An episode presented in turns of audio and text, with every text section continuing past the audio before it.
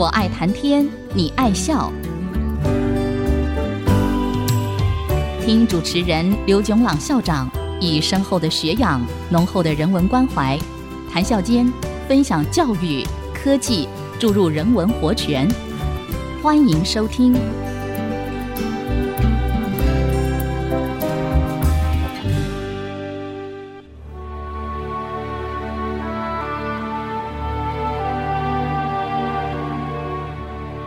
听众朋友，大家好，欢迎收听。我爱谈天，你爱笑。这里是爱惜之音广播电台 FM 九七点五，我是刘总郎。高斯 Carl Gauss 是一位德国数学家，他在公元一七七七年出生，一八五五年过世。有人认为他是有史以来最伟大的数学家。一个更加是很少争议的说法是，他和阿基米德和牛顿可以并列为最伟大的三位数学家。高斯说过：“数学是科学里头的皇后。”在数学这个领域里头，高斯对数论 （number theory） 又情有独钟，所以他又说：“数论是数学里头的皇后。”皇后代表的是权力、高贵、美丽、优雅和迷人。至于高斯本人，也被称为数学界的王子，当然代表的是年轻和才华。高斯从小就展露出他的数学天才。有一个故事说，他进小学的时候，老师为了让全班的学生乖乖地做算术。要他们找出从一加二加三加到一百的答案。当别的同学才开始埋头苦算的时候，高斯已经交卷了。他的答案是五零五零。他观察到一加一百是一零一，二加九十九是一零一，三加九十八是一零一。所以一到一百这一百个数字。可以配成五十对，每对的和是一零一，所以答案是五十乘一零一等于五零五零。我本来只是想用高斯这个故事作为开场白，然后谈到等差级数、等比级数这些观念。不过既然讲到高斯，倒也应该趁这个机会讲一下他在数学这个领域里头重要而且有趣的结果。其实，除了数学之外，在天文学和电磁学，高斯都有很大的贡献。至于在数学里头，许多他最重要的结果，当然没有办法在这里讲。但是，让我举两个有趣的例子。自从古希腊时代开始，数学家就对用直尺和圆规可以画什么长度的线、什么角度的角。和什么几何图像这些问题感到兴趣。不过，让我先把游戏规则说得清楚一点。第一，直尺可以用来画一根直线，把两点连起来。直尺是无限长的，但是尺上没有刻度，也不可以在上面刻度。第二，圆规可以以一点为圆心，通过另外一点画一个圆。但是画完之后，把圆规从纸面上提起来的时候，圆规就会合起来了。换句话说，如果我们用圆规画了一个圆，我们不能把圆规提起来，直接在另外一个地方画一个同样半径的圆。这一来，我们就马上想到一个最最基本的问题：在两点之间有一个线段。我们能不能用直尺和圆规来画另外一条长度一样的线段呢？一个直截了当的答案是，把游戏规则改一下，买一个新的圆规。这个圆规在画了圆之后，从纸面提起来是不会合起来的。这一来不但无趣，而且又是大可不必。远在公元前三百年，希腊数学家。欧几里得已经指出，即使圆规在纸面提起来之后会合起来，我们还是可以在另外一个地方画一个同样半径的圆。这怎么做呢？有兴趣的听众可以试着找一个答案。需要的是基本的高中几何而已。让我趁这个机会要问一下，诸位还记得怎么样用直尺和圆规把一个线段分成三等份吗？接下去一个有趣而且重要的问题是：可以不可以用直尺和圆规来画出正 n 边形？正 n 边形就是一个 n 边形，每边的长度是一样的，每个内角也是一样的。大家都记得，正三边形，也就是等边三角形，每个内角是六十度；正四边形，也就是正方形，每个内角是九十度，都很容易画。正五边形，每个内角是一百零八度。远在欧几里得的时代，他已经知道怎样画了。以后陆续有人发现，好些不同的方法去画。正七边形是不可能用直尺和圆规画出来的。高斯在十九岁的时候发现怎样去画一个正十七边形，它每个内角大约是一百五十八点八二度，而且他还提出一套完整的理论：什么正 n 边形是可以画的，什么正 n 边形是不可以画的。最后大家都听过。在仅仅使用直尺和圆规的条件之下，有三道不可能解决的问题：第一，给出一个圆，画一个面积跟它相等的正方形；第二，给出一个正立方体，画一个体积是它两倍的正立方体；第三，把一个角分成三等份。在数学里头，证明一个题目。是无法解决，需要非常严谨，往往相当复杂的证明，绝不是几千年来没有人能够解决一个题目就可以下一个结论，这个题目是无法解决的。我希望这一个短短的讨论，让大家体会到，在数学里头，甚至科学里头，什么是可能，什么是不可能，是一个严谨的问题。知道什么是可能。找一个方法把它做出来，又是另外一个严谨的问题。在一七七零年，数学家 Lagrange 证明了一个定理，叫做四个平方定理。这个定理说，任何一个正整数都可以写成四个正整数的平方。例如，三十一等于五的平方加二的平方加一的平方加一的平方。三百一十等于十七的平方加上四的平方加上二的平方加一的平方。这个定理有一个明显的推广：任何一个正整数可以写成九个正整数的三次方。例如，二十三等于二的三次方加二的三次方。加一的三次方，加一的三次方，加一的三次方，加一的三次方，加一的三次方，加一的三次方，加一的三次方。任何一个正整数可以写成十九个正整数的四次方等等。在这个题目里头，数学家做了非常多的工作。有兴趣的听众可以从 Waring's Problem 这个题目来开始搜索相关的资料。但是高斯却从另外一个角度去推广 Lagrange 的四个平方定理。一个正整数的平方可以看成用多少点可以排成一个正四边形，一点排成每边的长度是一的正四边形，四点排成每边的长度是二的正四边形，九点排成每边的长度是三的正四边形，十六点。排成每边的长度是四的正四边形。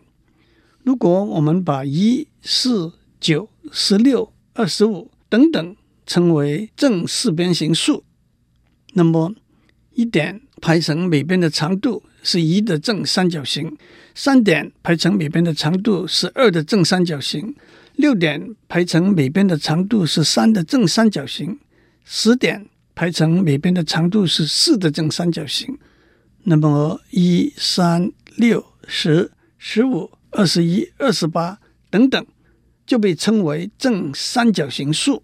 高斯证明了任何一个正整数可以写成三个正三角形数的和。例如，十七等于十加六加一，二十四等于十五加六加三。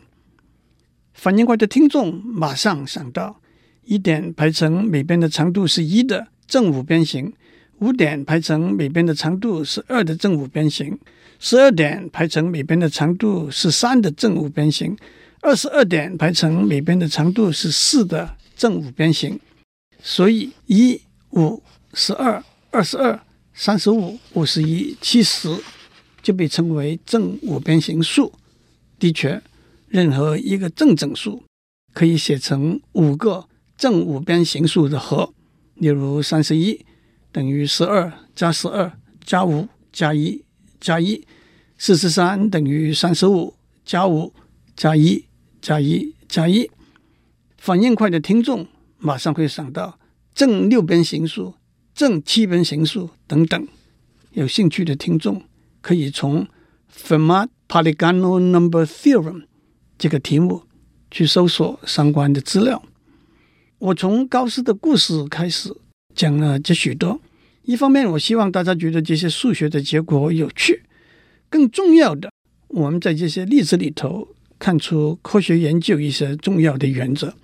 从一些简单的规则可以推出来非常复杂深奥的结果。直尺和圆规是两个最简单的工具。却是欧几里得几何学的基础。从一个特殊的结果，可以引申出许多的推广：平方、三次方、四次方、正三边形、正四边形、正五边形，真的都是美妙无穷的观念。我们先休息一下，待会再回来。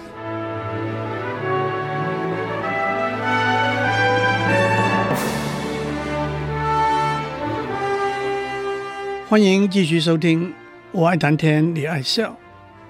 让我们回到高斯上小学的时候，祝福老师意料之外，很迅速地解决了的问题。一连串的一百个数字，一二三四到一百，加起来的答案是一百乘一百零一，被二除。在数学里头，一连串的数字，每两个连续的数字的差是一样的。叫做等差级数或者算术级数，一二三四到一百是一个等差级数，每两个连续的数字的差是一。一五九十三十七是一个等差级数，每两个连续的数字的差是四。一个等差级数里头的数字的数目，也叫做这个等差级数的长度。等差级数里头的数字的和找出来，可以套一个公式，那就是第一个数字加上最后一个数字乘上级数的长度被二除，所以一五九十三十七这个长度是五的等差级数里头的数字的和是一加十七乘五被二除，答案是四十五。为什么？在国中的时候，老师已经讲过了。其实，在上面高斯的故事里头也已经讲过了。等差级数是一个简单而自然的观念。先把第一个数字定下来，叫它 a；再把每两个连续的数字的差定下来，叫它 d。那么 a，a 加 d，a 加二 d，a 加三 d 等等，就是一个等差级数。但是在这么简单的观念后面，数学家提出许多重要而且有趣的问题。其中一个是，假如我们加上一个条件，在等差级数里头，每一个数字都必须是质数 （prime number）。大家还记得，质数是一个数字，除了一和它本身之外，没有其他除数。例如，二、三、五、七、十一、十三是一个长度是六的等差级数，其中每个数字都是质数，但是十五不是质数，不能够加上去，所以这个等差级数的长度就限于是六了。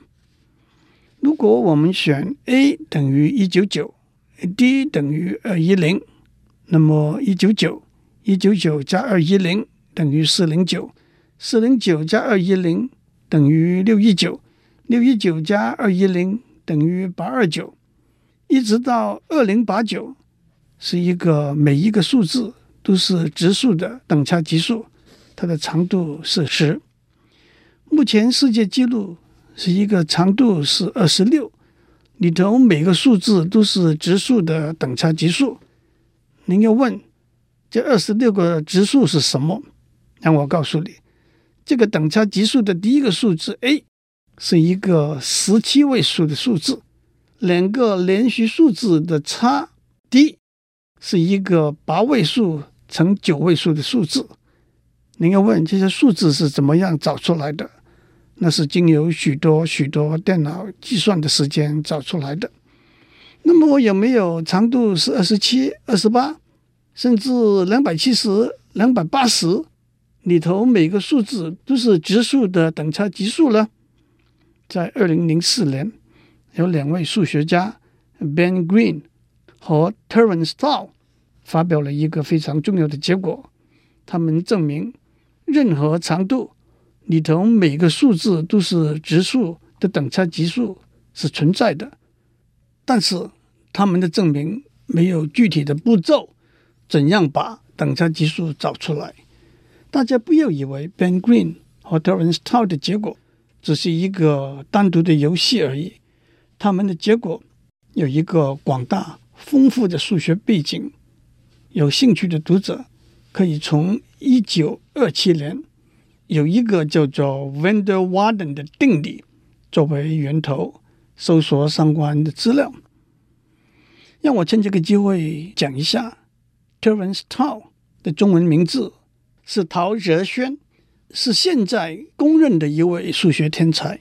他在数学的好几个领域里头都有惊人的贡献。他的父母亲从香港移民到澳洲，他在澳洲出生长大，九岁。就念大学程度的数学课，二十岁在普林斯顿大学获得博士学位，二十四岁成为 UCLA 数学系正教授，三十一岁获得有数学界诺贝尔奖的 Fields Medal。让我们从等差级数转到等比级数，也叫做几何级数。大家也都记得等比级数。是一连串的数字，每两个连续的数字的比例是一样的。例如，二、六、十八、五十四是一个等比级数，其中每两个连续的数字的比例是三。十五、二点五、一点二五是一个等比级数，其中每两个连续的数字的比例是零点五。一、负三、九、负二十七、八十一。是一个等比级数，其中每两个连续数字的比例是负三。要写下一个等比级数，我们先把第一个数字定下来，叫它 a，再把每两个连续数字的比例定下来，叫它 r。那么 a、ar、ar 平方、ar 三次方就是一个等比级数。从上面这个例子，我们看出来，因为每两个连续数字的比例。可以是正数，也可以是负数。等比级数的变化就比等差级数的变化来得多了。让我指出，当每两个连续数字的比例 r 是正数的时候，如果 r 大于一，级数里头的数字会越来越大。例如二、六、十八、五十四、一百六十二等等，以无穷大为极限。如果 r 小于一，级数里头的数字会越来越小，例如十、五、二点五、一点二五、零点六二五、零点三一二五，以零为极限。等差级数和等比级数之间又有密切的关系。让我们看一个例子：二二加三等于五，五加三等于八，八加三等于十一，十一加三等于十四，是一个等差级数。二，二乘二等于四，四乘二等于八，八乘二等于十六，十六乘二等于三十二，是一个等比级数。这个例子指出一个结论：等差级数的成长比等比级数的成长要慢。说得精准一点，等差级数的成长是线性的，等比级数的成长是指数性的。这也就是有名的十八世纪英国经济学家。马尔萨斯的人口论的论述基础。马尔萨斯的人口论的论点是：第一，世界上的人口是按照等比级数成长的；二，粮食是按照等差级数成长的；三，粮食是人类生存的必需品；四，自然的原因，例如衰老和意外；灾难，例如战争、瘟疫、饥荒。道德的限制和罪恶，例如劫狱和谋杀，是限制人口过度增长的因素。首先，在今天的社会，马尔萨斯的基本论点有些值得探讨的地方。因为社会大环境的改变，包括个人的选择和政府的人口政策，人口的增长率并不像几百年以前那么迅速。按照估计，全世界人口总数从目前的六十八点九亿，在二零五零年会增长到九十亿，但是增长率会逐渐降低，在一个百分比左右。祝您的薪水、健康和快乐都以等比级数成长。当然，R 是大于正义。我们下周再见。探讨大小议题，举重若轻，蕴含知识逻辑，笑语生风。我爱谈天，你爱笑。联发科技真诚献上好礼，给每一颗跃动的智慧心灵。